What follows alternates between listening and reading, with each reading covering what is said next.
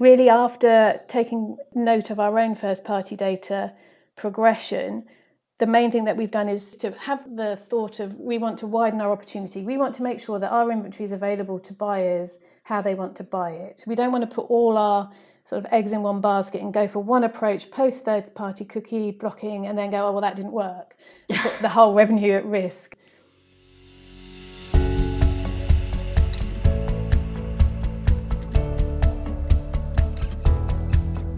Hello and welcome to Media Voices, the media focused podcast that gives you all the news and the views from this week in media. Mr. Chris Sutcliffe isn't here this week, that's why I'm doing this little bit. But the good news, we're joined by Adam Tinworth. Hello. For those of you that don't know, Adam is Chris's old lecturer. He's my long term sparring partner on social media um, he's been commenting on journalism forever. Since 2003, it says in my notes, but I reckon it's longer. And of course, he writes the ever popular One Man and His blog. He's a consultant, trainer, and a visiting lecturer at City University in London. Welcome, Adam. Hello, it's uh, great to be here. It's great to be a stunt Chris. Uh, especially at uh, stupid o'clock on a Sunday morning. Well, I'm, I, now I know you do it at stupid o'clock on a Sunday morning. Yeah, I'm, see. I'm very impressed. I'm, it's going to completely transform the way I listen to the podcast in future. And that extract you've just heard is from Jo Holdaway, who is Chief Data and Marketing Officer at Independent Digital News and Media, which is formerly ESI Media, their home of The Independent and The Evening Standard. So, we discussed what sort of data is important to publishers, especially when it comes to subscription strategies, uh, why it's important to have a diverse team working with data, and how she's preparing the business for the sunsetting of third party cookies. I will just say that this was recorded last week before Google decided they were going to delay the whole thing, so all dates have now been moved forward two years. Thank you, Google. Uh, before we get on to that lovely interview, we're going to do our news roundup, and there's only one thing that we can talk about this week, no, it's not Matt Hancock's fumblings. We're going to talk about Reuters Digital News Report 2021. It's their annual survey 92,000 respondents, 46 markets, all the stuff you need to know about what's going on in digital news. I have to say, I haven't read it. Uh, I spent the weekend moving stuff out of a flat, a tenement flat in Glasgow. So uh, I'm relying on my two excellent panel members to tell me what the hell is going on. well, Adam, I know you actually w- watched the launch event, didn't you? How, how did you find it? Well, one of the launch events because they had the whole set of them around the world, and it, I have to say, part of me is last year it was like, oh great, I can just sit at my desk and watch the launch event rather than getting on an early stupid o'clock train up to Victoria to join the event. This year, I really missed getting on the train. I really desperate to actually go and see people again. However, um, good things uh, as Marcela Kunova pointed out on Twitter, it was really refreshing that they had the exact opposite of a manel. Uh, they had uh, oh, four senior that. news executives from around Europe. Is that a flannel? Whoa, we need to be careful where we're going with that. It was very clear across the board, those four all representing you know major news brands like the FT, like uh, the BBC, were very happy with the way things have gone with COVID ironically, I suppose. But they are of the cohort that have done very well out of COVID. You know, there's this sort of aggregation of both money and attention towards the big news brands, the big trusted inverted commerce news brands. And you know, they represent those. They are sort of the core constituency of the digital news reports. So they've done well, as we know. Many other sectors of news have not done nearly as well and have struggled. So was slightly unbalanced in that sense. However, one really interesting thing I thought was uh, was the editor of the FT talking about the fact their weekend print sales are up. Yeah. And you know, here's me after 20 years of banging on about digital journalism, celebrating the fact print sales are up. but yeah, it makes sense to me anyway that you know, after sort of the relentless screen-based lives we've all been living for the last year and a bit, then you might actually want to retreat from those screens at the weekend and grab a grab a magazine, grab the FT weekend. I mean, I've personally, I've been buying more physical magazines, subscribing to more physical magazines just to escape screens a weekend. I, I think, you know, we've talked about this so much that the, the, the pandemic accelerated so many trends that were Yeah. already there. And that this is one of those. I suppose Yeah. the question, as ever, then is will those habits stick, or as soon as we're allowed back to sort of big family gatherings or gatherings with friends, will that actually uh, will that kind of get pushed out? I, mean, I think that's the big question across the board about a lot of the changes that the COVID has wrought. I mean, one thing is that we've had we've been in this situation well over a year, so that's you know more than long enough for some habits to become quite deeply ingrained, which is useful. But on the other hand, suddenly it, it's going to be a challenge to maintain and grow those sort of boost in subs that a lot of places have seen. So, I mean, there are a couple of headline findings that um, I sort of picked out that are particularly interesting before we go into what we personally found interesting. Um, so, I think trust is up almost everywhere, which is great. Um, I bet Chris is really regretting he can't be here this week to discuss this one. um, but 44% of people now say they trust news most of the time. Um, unsurprisingly, the lowest levels are in the US, um, given the year they've just had. So I mean that's that's a that's a good thing. I think in the UK we're still at, we're still less than we were pre-Brexit, but Yeah, you quite know. significantly less than we were pre-Brexit. Um, another little headline figure: seventeen percent now pay for some kind of online news. That's up two points since last year overall. You just know I'm sat here rolling my eyes, know, don't you? You absolutely know that. And yeah, that's uh, that's as high in some places like Norway as almost fifty percent. But then you know places like the UK not so high. But again, please keep a lid on it.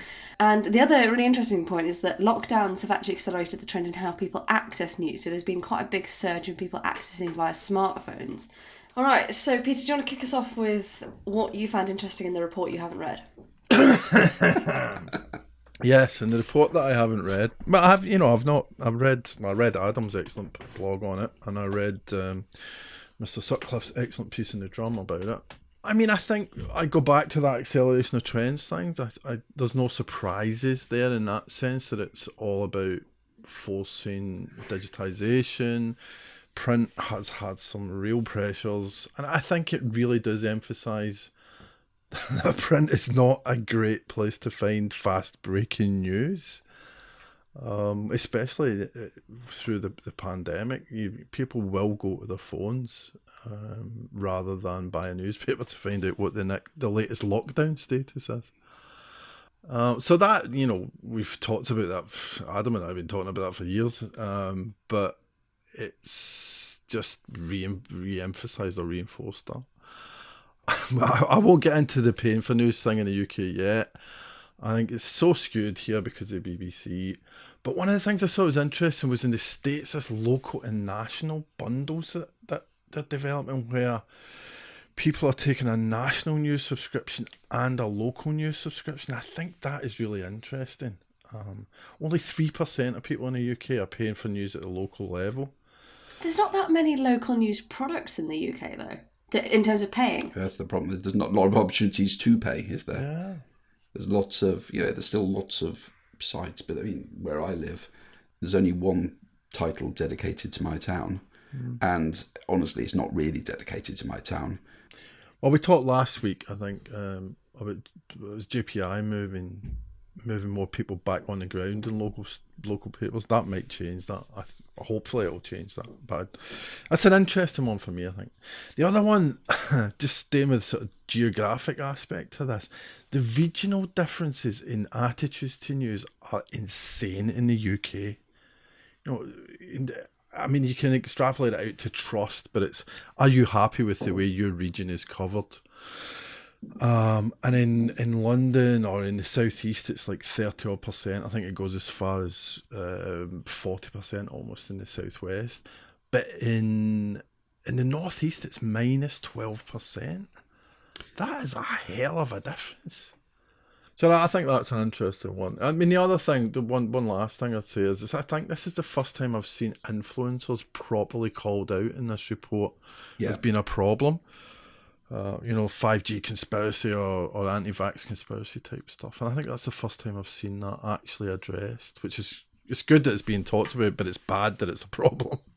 Yeah, it's. I mean, they've clearly been an issue for a long time. These sort of individual media nodes, to use that horrible phrase, that that create the, all this in, the attention around them, um, and they are a challenge. And because of the sort of the general absence of a lot of news sites on some of the more emergent social media platforms is clearly going to be a big challenge. And I don't think we're particularly well equipped to start thinking about how to deal with this yet. So we're going to see the same repeat as we, we of the problems we've had with, you know, fake sites and fake pages create, being created on Facebook. You know, a whole different language of media that we're not ready to compete with or, or interact with yet. So, Adam, what were your highlights? My highlights. Oh, I'm really interested in the in the, the trust issue and have been for a little while.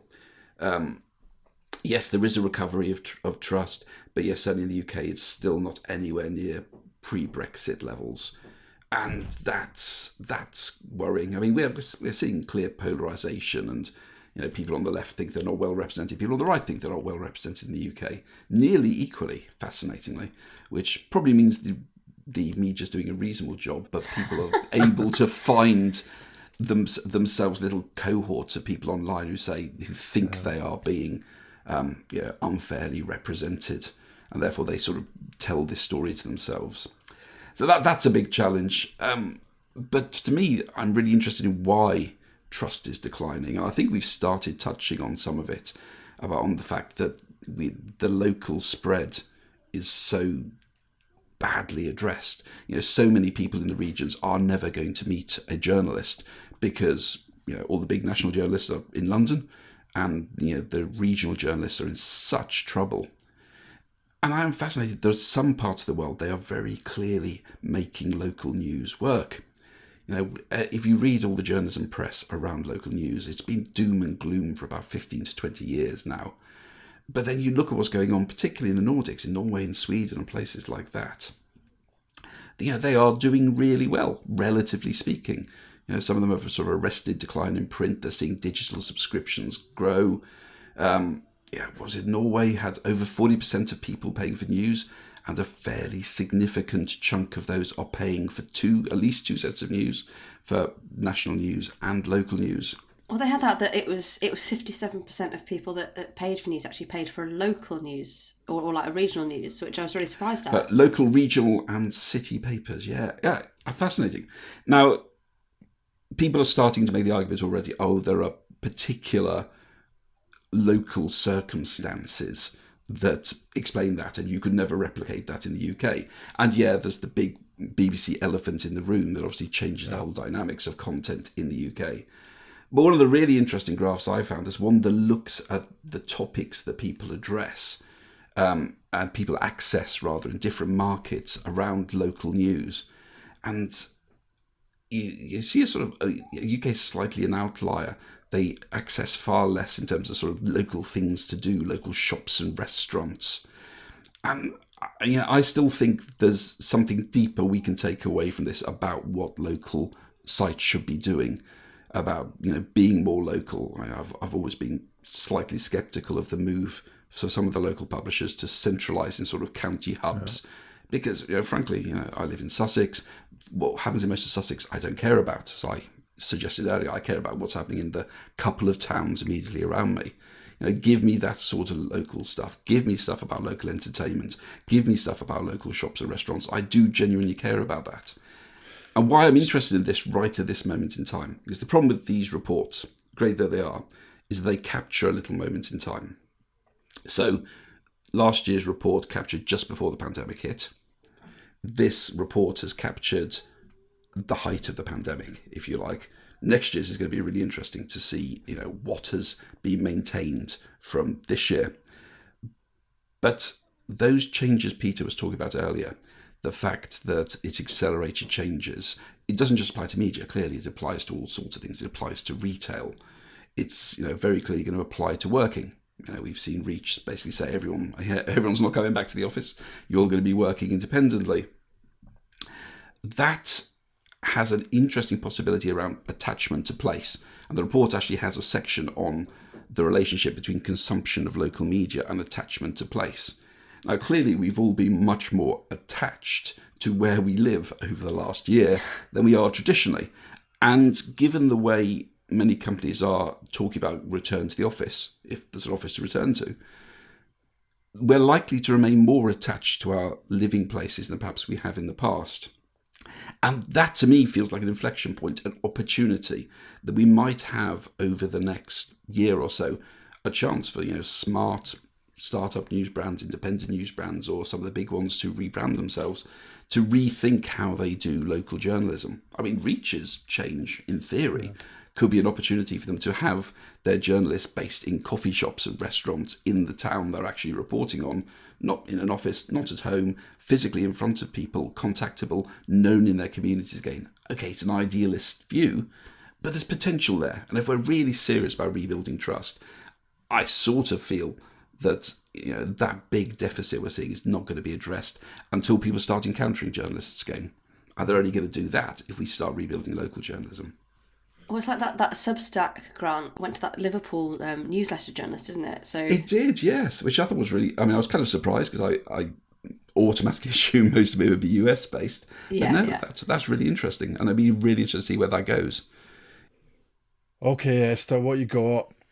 All right. Come on. So, uh, and I will just say all the charts we've mentioned we will put in the um, in the post for this episode on Voices.media. But actually, the the thing I found particularly interesting was the differences in how people access news, especially the young people, or as as the report classifies them, the under thirty fives, which means I'm still young. Yay! Congratulations. The um, the report said that one in four people go directly to a news site or app, which I think that was actually slightly higher than I expect. That's people literally going to um, you know ft.com or, or opening something directly. But that actually drops to less than eighteen percent in under thirty fives. Um, obviously, a lot of them finding things through social media. Uh, but the point I found particularly interesting and really quite depressing from this chart is that email is actually a really low point of access. Um, it's 5% across all ages and it's just 3% for under 35s. And I think there's been, we've spent so much time this year going on about, you know, the Substack bubble, um, you know, the fact that email is such like a hot vehicle for publishers to deliver news. And actually, basically, nobody uses it. No, no real normal people use it. Well, 5% of people, which isn't a lot. But, so I, I have strong opinions on this. So, um, I I think that's partially our fault. Um, I I think email has been badly neglected as a way of reaching our readers for a long time. And if you look at still a lot of news organizations, email newsletters are basically marketing vomit. You know, the inbox is another place where you have to fight for attention. So there's that aspect to it. I think email is really important, and I think we are we'd be stupid to neglect it based on these figures simply because for all the volume of traffic the social and search are still sending us, the problem is we never ever ever own those relationships. And we can all think of dozens of examples of businesses that have been really hurt by a Facebook algorithm change or a Google algorithm change. So I think this figure is not necessarily a indictment of email as a way of talking to our readers, although we need to bear in mind that there's lots of evidence that younger people use email way less than us old folks. But I think this is, a, to some degree, an indictment of our failure to really build out email as a serious relationship channel with our readers. It's got better over the last couple of years, you know, but I, th- I think we're still at the early point of figuring out how important email is going to be. And I, to me, this figure is an indication of how much work has yet to be done, rather than necessarily a fundamental flaw with the idea that you know getting people news via email is is, is a doomed proposition. Oh, I, I absolutely wouldn't say that it is. Um, and I think especially so from my time working at publishers, that the you know the email newsletter can provide anything from sort of fifteen to about forty percent of that day's traffic. Um, and I think it's I think it, it it's a really good way to reach that really core group of loyal people. Yeah, I think that's the that's the key. It's the core group. But in the wider context of access, that actually most people are just like, yeah, we don't really use it. Um, and that to me was a bit of a oh good grief, you know, kind of looking at and thinking.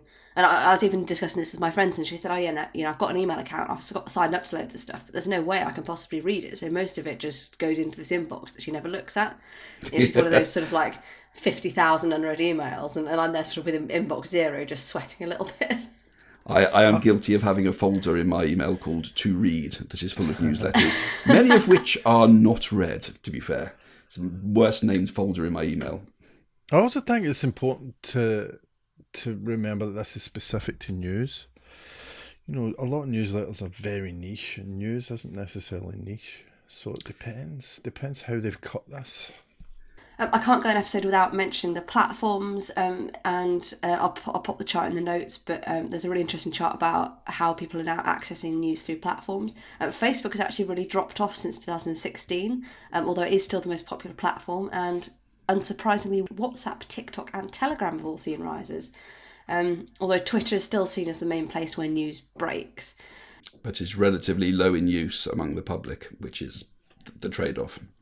Um, but the report's co-authors did point out, I know we touched on earlier, that um, it's because of these influencers and things on these platforms, it's actually really important that news organisations do prioritise getting onto the platforms um, because uh, otherwise people like misinformation will spread and, and people haven't got any reliable sources to follow, so they'll just follow the loonies, basically. Yeah, I mean, we're seeing a sort of a repeat of what we saw happen on YouTube, people not taking it particularly seriously. I mean, one of the most terrifying figures I saw in the report was that only 6% of people worry about YouTube as a serious source of disinformation. Like, have you looked at YouTube lately? It is brimming over with disinformation. I think there's been a, almost a uh, disproportionate focus on Facebook as a source of misinformation. Yes, it's a big problem, but YouTube is probably a bigger problem. We just don't talk about it.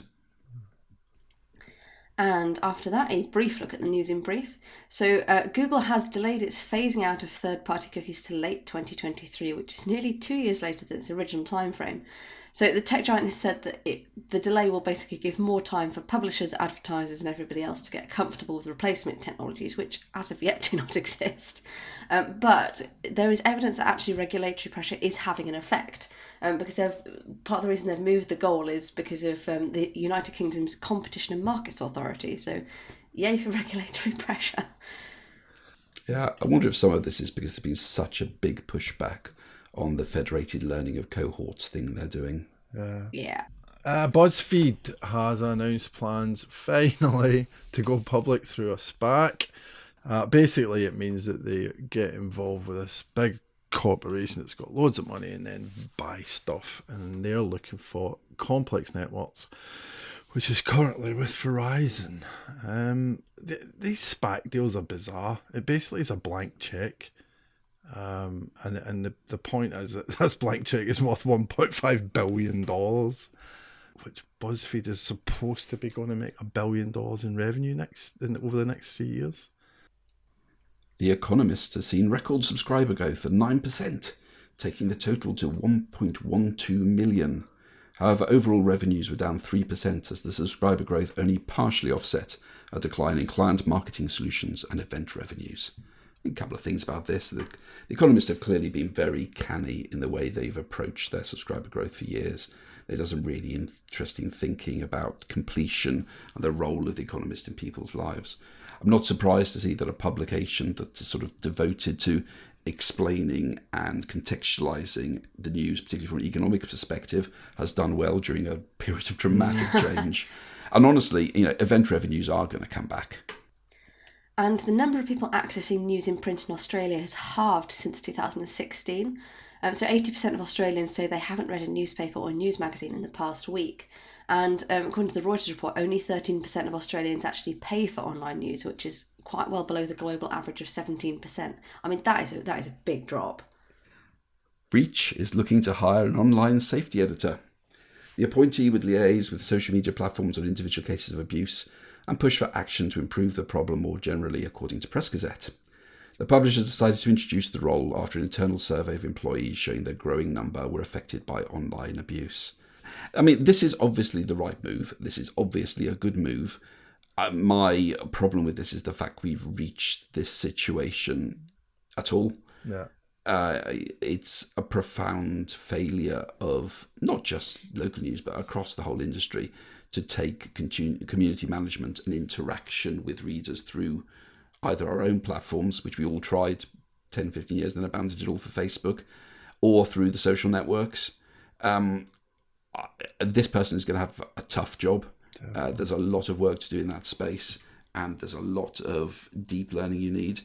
Uh, honestly, I think this is one of those areas where, as an industry, we're terrible at looking outside because there's so much deep knowledge, experience, and wisdom, frankly, uh, in other areas, including gaming. I mean, gaming has been doing community management on a massive scale in often highly toxic environments for over a decade. You know, community managers there have you know strategies and techniques that are well tested and well applied. And we, because journalism tends to look inwards rather than outwards at all these other industries that have overlapping problems with us, we're not really learning in the way we should. But yeah, this is good. This is the first step. More people need to take the intersection between their journalists and their readers and the, the where that can go wrong more seriously. Yeah. And you know, audience teams need to be about more than just audience growth. They also need to be about audience relationship, and that includes this sort of stuff and protecting our journalists. This week I spoke with Jo Holdaway, Chief Data and Marketing Officer at Independent Digital News and Media. So she discussed how the data team works at the publisher and the evolution of their subscription strategy during the pandemic. But I started by asking her what got her interested in data and analytics in the publishing space. Well, I've got a commercial background, so I did a science degree and have always been comfortable with data. But my first job um, was in ad sales, and I joined the independent selling print space after a spell at um, what was then IPC magazines for New Scientist and Deco Airport. And so I rose through the ranks really in commercial and moved into digital, I think in 2003 as a general manager and having just done an MBA, because at that point, um, commercial was slightly one dimensional and I always had a hunger to look at the business as a whole and gain my business experience and the MBA just made that sort of hunger even even more acute. Um, so after the birth of my second child, my, my boss, who's the CEO, Zach Leonard, gave me the opportunity to build a data team and a strategy from scratch. And because I'm essentially very nosy and I like to be involved in everything, I jumped at that chance because data at that time and obviously now especially is at the heart of business. And what that gave me was an overview. Or i thought it would give me is an overview and a seat at the table for actually forming or helping to shape digital publishing strategy which it did. So I, I moved into data quite by chance but we didn't have a data team at the time and we needed that capability and my boss gave me that opportunity. But the commercial experience has really stood me in good stead because even though I haven't got a data science background, the most important thing in the enormity of the pools of data that's available is knowing what your business objectives are and how to achieve them and how to use the data available at your fingertips to help the business achieve those KPIs. So sometimes I think it's a it's a bonus not having a background steeped in, in data analytics and data science because I've got those experts in the team to do that for me. But you do need to be comfortable with data. So it was a sort of an accident, but a very happy accident. Do you find you end up kind of being a bridge between the probably the more commercial side of the business and then the editorial side? Like, do they, do they come into conflict a bit? I think we're quite unique in our setup. So we've always had editors that have been very commercially astute. So um, there's not really been that church and state operations in the independent particularly so we've always always had commercially astute editors and that just makes the whole thing much easier so obviously each side respects the other enormously. But what helps is sort of data facilitating that relationship a little bit more. Um, so we've always been quite lucky with that, I think, and it's quite uncommon to have that close relationship, I think, in, in publishing. Yeah. Um, talking about structure, actually, um, it used to be ESI Media. It's now Independent Digital News and Media. And I think you were saying the um, the data team is almost like it's almost got a services approach to the different publications that the Independent has. So, so can you talk us a bit about how that's structured and, and why why there are benefits to having it that way? Yes, sure. So, as I said before, we started from scratch. I just had a, a, senior analyst with me who's still with the team, and he's he's absolutely fantastic. There was just the two of us, and now we're a team of 30. Um, and we're divided basically into data analytics and subscription marketing. Um, and both of those sort of wider big teams service the Independent and the Evening Standard. We're still owned by the same owners. We're just separating slightly in terms of editorial and commercial and getting, you know, the Standard getting its own identity and the Independent away from ESI Media.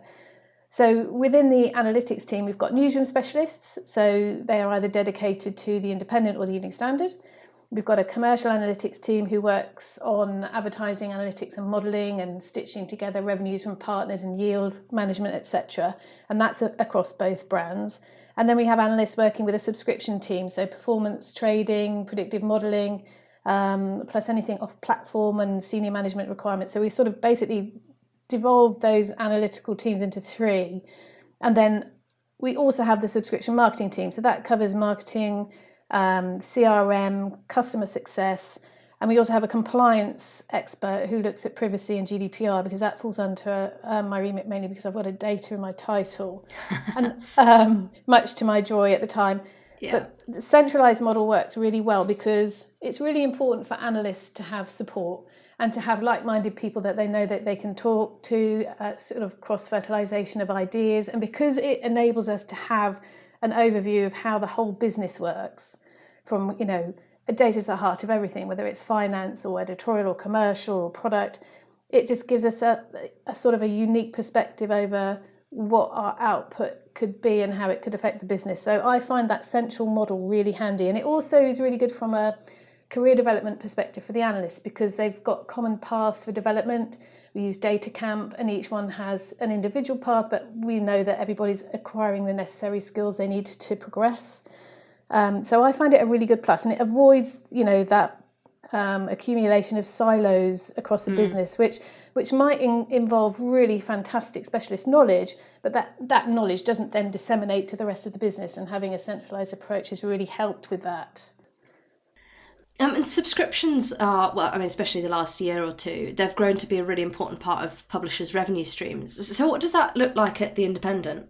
So it's quite early days for us, I would say. So we we we launched our first digital edition when the newspaper became digital only, and that was back in 2016. And we transferred our newsprint subscriber base to this product, which is still around now. But we have never been a subscription heavy um, brand. So in 2018, we launched a more populist subscription product, which is called Independent Premium. And what we were doing then is really experimenting in the subspace. And what we've found, and what hopefully I've driven, is a is a change of how we approach this. So it's now a serious reader revenue stream. It's contributing nicely to diversification of our commercial strategy, but we're, still in early days. So last year we really concentrated on setting up a solid foundation for subscription success in the future. Um, so we had a transformational change in our culture and our attitude to subscriptions because before it was very much a marketing focus and responsibility, and it's like actually no accountability for this revenue stream crosses multi disciplines. So any team who contributes to this revenue stream, whether it's editorial or product or data or finance, CRM, etc., all need to have a stake in it. So we've now got multidisciplinary work sort of task forces across the business. And it also meant building a really strong team with experience um, and experience in subscriptions marketing, particularly CRM and trading performance, and that has made a real difference. Was that something that was driven by the pandemic, or was that all in place, kind of set to go before before last year? It was during actually. So we benefited. I mean, there was a surge in subscriptions during the pandemic. So we've had the cushion of healthy acquisitions while we were getting our strategy together. But one thing that really pushed us was we earned a place on the Google News Initiative's subscriptions lab program. It's a bit of a mouthful. And that ran for six months during 2021. And we were the only UK publisher to get a place on that. And it was recognizing we were in early stages. And it gave us that thinking time um, to really develop our strategy. So we developed our strategy during the pandemic, and we were aided admirably, I must say, by FT Strategies, who were um, working on this Subs Lab program with Google. And it just gave us that space to think about okay, this is our stage of development. Let's just identify areas where we're not as strong, areas where we're sort of ahead of the game. What obstacles can we avoid that other publishers have have sort of come up against? And although we've got a couple of major projects still to push through in the next few weeks, we're changing our landing pages, we're changing the way we use our subscriptions platform, and we're improving all our flows. Ultimately, it all comes back to the quality of the editorial and the value exchange with readers. So we're hoping at the end of this fiscal, and our fiscal ends at the end of September, we'll be in a position to be able to offer the business, okay, here are your choices. Depending on the level of content and the quality and mix of content you want to put behind the paywall, this is what we think we can give you as a return because we balance our subs revenues with advertising. That still accounts for 65% of our revenues. Yeah. So we can balance that quite nicely because we look at segmentation. So we only offer subscriptions to individuals we think are on the cusp of subscribing. And because we segment our audience so heavily, it doesn't affect the advertising revenue model, particularly as the sort of articles that we know do really well behind the paywall are not those that are necessarily driving the scale for ad monetization. So it's been a real learning curve over the 2021, and we now think we're in a position to really sort of take control of the subscriptions space. Yeah, I mean, you mentioned a few things there, but what, what sort of data and, and I suppose metrics is it important to look at when it comes to subscription strategies? Engagement metrics are really important. Um, and I was just listening to a talk earlier this morning from Lou Gaultier from um, FT Strategies, and she, she said, and it's really obvious um, if you think about it, is no reader's going to part with their money and and take a subscription out with you unless they are engaged with your brand unless they've returned to your brand more than once it's very difficult to get someone at first pass and go hey you know why don't you put a subscription get a subscription for 8.99 a month so yeah. engagement is really important so if they are interested in the brand and the editorial they return to the site regularly then it's much more easy to then convert them to a registered user and then to a subscriber and we've got an overarching what we call an a to k strategy which is anonymous to known strategy. And it's all about moving readers from an anonymous state to a known state. And the reader registrations is a major driver of this. So the engagement metrics are super important. And we've developed a couple of models along the way. One is uh, we call the APV scoring model, and that helps us identify likely subscribers using their browsing habits or their frequency and mix of content read. And we use this model to individually score people and then message them with the right um, communication at the right time to push them over the edge to converting to a subscriber. So that's a, that's born out of engagement metrics. And another one is um, our quality read score, and that helps the editorial team to decide what content to publish. So, from a subscriptions perspective or a registrations perspective, we want content that's highly engaging. It can be niche, it doesn't have yeah. to be scaled up, but it has to be engaging. And then the more content we produce of that nature and the less effort we put in content, which actually, when you map it out, could have low scale and low engagement, it gives efficiency to the editorial team and, and, it sort of hones their focus on what the output could be to maximize engagement across um, across the whole field. So engagement metrics, even though there's a lot of talk around those, it's the right kind of talk if you see what I mean. Yeah, and I suppose that's important as well when it comes to renewals because that, that'll be the next thing everybody's worried about. Well, it's much better to retain your subscribers and acquire new ones, and it's much cheaper. so, you know, while we've been having a look at our strategy and, you know, madly getting as many registered users as we can, like every other premium publisher, um, the retention metrics that we've concentrated on, particularly from a CRM perspective, which is where we've really gained from experienced people coming into the team, means that our churn rates have been really low. So, whilst we've had acquisition spikes during the, the pandemic, we've also experienced acquisition lows and it's the retention metrics and the, the, the efforts on retention that has sort of saved the day from a revenue perspective and I, I can't talk about data without mentioning obviously the, the phasing out of third party cookies next year. It's you know the big topic in publisher data. What are you working on to prepare the company for, for the changes that are coming up? So we've got a program of work in play.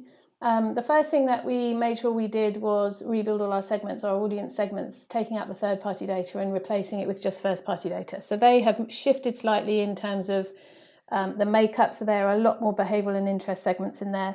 But whilst um, asking people to register, we do pick up a few demographic data points which we can use because agency briefs still come in asking for demographic data. So we've redone our segments. We're going to launch them to the agencies either in the next few weeks or in September. Um, and we, we've productized those now and we're going to launch those to the market when we think the time is right, but it will enable agencies to buy with us in a, a much clearer way. And then we've accelerated our first party data program. So we've now got a real emphasis on registrations. We've increased monthly registrations fivefold, which is amazing predominantly because we've now introduced registration gating. So we respectfully ask our readers to register to protect our journalism, but also to give them a more tailored experience. We've revamped all our newsletters, our portfolio has expanded, the quality of those are much better, and the prompts are more targeted, encouraging readers to sign up. And we've got a new communities platform. So we're partnering with Viafoura to build commenting, but also the other features that they enable us to launch across the site. So we're about a third of the way through that rollout. But I think really after taking you know note of our own first party data progression, the main thing that we've done is is to have the the thought of we want to widen our opportunity. We want to make sure that our inventory is available to buyers how they want to buy it. We don't want to put all our sort of eggs in one basket and go for one approach post third party cookie blocking and then go oh well that didn't work. Put the whole revenue at risk. It's reminding me of when GDPR launched and everyone was milling around, panicking without making definitive decisions, and it was all a bit of a mess. So we've engaged with a wider um, partner portfolio as possible. So we, we're working with Pubmatic, so we'll be looking at their um, Identity Hub tool, and that will enable us to trade with a whole selection of ID vendors without necessarily having to contract with them individually. We're looking at um, data clean rooms, so we're working with Infosum and Experian Match and from a perspective of long-term partnerships and, and matching of data, we're in that space. Our DMP is Permutive. It's a really successful partnership we've had with them for a number of years. They've got a similar product called Vaults now, um, which will enable agencies to build to buy those audiences across premium publishers. And then, of course, we're keeping an eye on Google. We're a member of Ozone, so we're sort of trying to spread our strategy quite wide so we don't miss any opportunity without going all in with every single identity partner because there are now tens of those. And and what about internally? Like, do people in the company understand what's changing in terms of data and kind of almost their data literacy, I suppose? They do. I mean, it's another cultural transformation. And I think, you know, similar to the GDPR example I cited a bit earlier, there's so much notice and time to prepare that I think, particularly in a fast paced news organisation that's got global ambitions, so we're, we're very much a global news organisation now, because we are very fast paced and it's all about the revenues in the next week, the next month, the next quarter, the longer the notice period you give people, the more it gets pushed down the list in terms of need to need to do it. So I've experienced a really good buy-in and support internally from the board down. So I regularly update the board great support and buy-in from our MD, our CEO and chairman. The next challenge was then to engage the senior managers. So we've got a work, we've got a task force basically with the help of our head of commercial data and insight, who's amazing. Um, we've got ad tech specialists in that team who've been really indispensable in pushing through the development work that we need to have done in order to participate in all the trials that we want to do. And then the commercial team are now following behind them in terms of they completely understand it. They know the urgency of it. We've probably got around six months to go, which seems to be a trigger. So now it's like, yes, we want to help, we want to get the message out. Um, but it is a real cultural transformation and it's quite tough actually. It always takes at least twice the amount of time you think to permeate the whole company. It requires a lot of nagging from me, so I'm probably the least person, you know, person that they want to see having emailed them. but it does require buy-in at all levels of the company but it's great to get that buy-in from the top first because then it just gives you added weight for the nagging yeah, I, I suppose it's just the timing as well because you, have got you know finally settled into GDPR. They put this announcement out, and then the pandemic hit, and you just kind of yeah. feel like people have just been trying to process everything that's going on. You just want, want sort of three or four years break almost. I know exactly, and to all credit to the commercial teams, it's been such a difficult year for revenue generation. So the last thing they want to really be doing is looking six months ahead when it's been such an immediate type of environment for the last 12, 18 months to go, okay, we're going to plan for the future. And I'm saying, but it's really important. And they go, Jo, day to day, we don't even know what's happening. You know, so it, it does it does take a lot of effort and goodwill. Yeah. Do you have any thoughts on? Um, I know Google's looking at FLoCs. I don't know if that's how I pronounce them. Do you, do you have any thoughts on how effective that's going to be, or are you very much like focused on kind of first party data? We are keeping a very close eye with Google. I mean, we've partnered very closely with them on a whole number of initiatives, and they're a really good trusted partner of ours. But the FLoCs hasn't really taken off yet. That's a terrible pun, um, particularly if it's not spelled like that. So we're keeping an eye on it. A lot of our business is traded through Google, so I am absolutely sure that come the time they will have had they will have developed a solution that works. At the moment it's very uncertain. So what I'm actually hoping is that more business moves to the more independent players, away from the walled gardens and perhaps the, the major players in the market, just to even the, the playing field up a little bit. Um, but we most certainly will continue to trade a lot of our inventory through Google. So I'm hoping that it takes off, but it's not looking um, promising just at the moment. So we're waiting for some new developments, I think. Yeah, since everybody else has sort of said they're not going to use them, so it's like, well, great, but what's the alternative? no, exactly. You know, if sixty percent of your your advertising revenue is traded through Google, then you know, good luck if you think you're going to push it all away. But um, it's definitely healthy, in my opinion, to look at alternatives. Yeah, yeah. Um, and just as a last question, um, diversity in media is incredibly important and it's rightly grown in importance in companies over the last few years. So, why is it important to have a diverse team when it comes to working with, with data? Having a diverse team in data is, have, is the same as having a diverse team in whatever area you work in.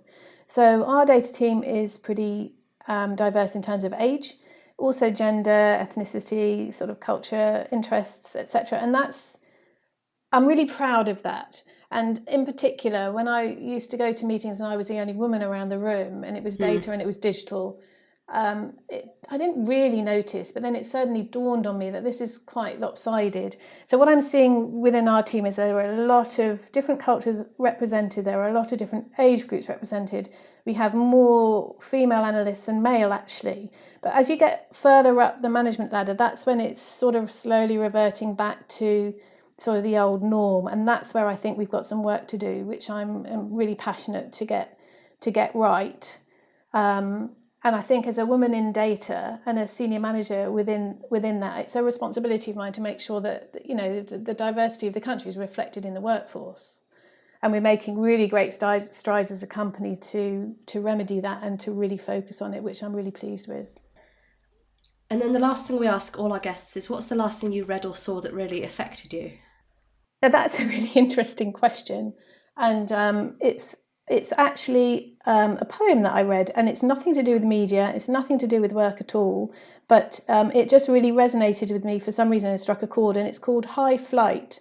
It's a young US serviceman who wrote it, John Magee, and it's all about his experiences, during, I think just before or during World War too as he was flying his aircraft above the clouds and the this sort of euphoric feeling he got when he got that freedom. Now, whether that's because it's reflective of the pandemic and we can't do anything, I don't know, but it really resonated, made made me feel by association quite free, and it was like the wonder of exploration. So it was that, and it's an absolutely beautiful poem. If anyone reads it, it's and also my father was in the RAF, and um, and he died a few years ago. So it reminds me of my dad as well, which is very personal. But it's a beautiful poem, and I'm not a poetry reader, so it was a double surprise. Well, that's actually our first poem. So there you go. so if you're impressed by the fact that we're up at 7:30 on a Sunday morning, or even earlier, doing this just so that you can hear what's going on in the Reuters news report, then get yourself over to ko-fi.com and give us some money. We like money, it keeps us going. Um, seriously, if you go to voices.media, you can find a Ko-Fi button and you can sign up for a monthly subscription or just buy us a coffee. And if you're desperate for more Media Voices content, you can sign up to our daily newsletter if you are one of the 5% of people that likes getting newsletters. Uh, so that contains four of the most important media stories of the day, no more, no less.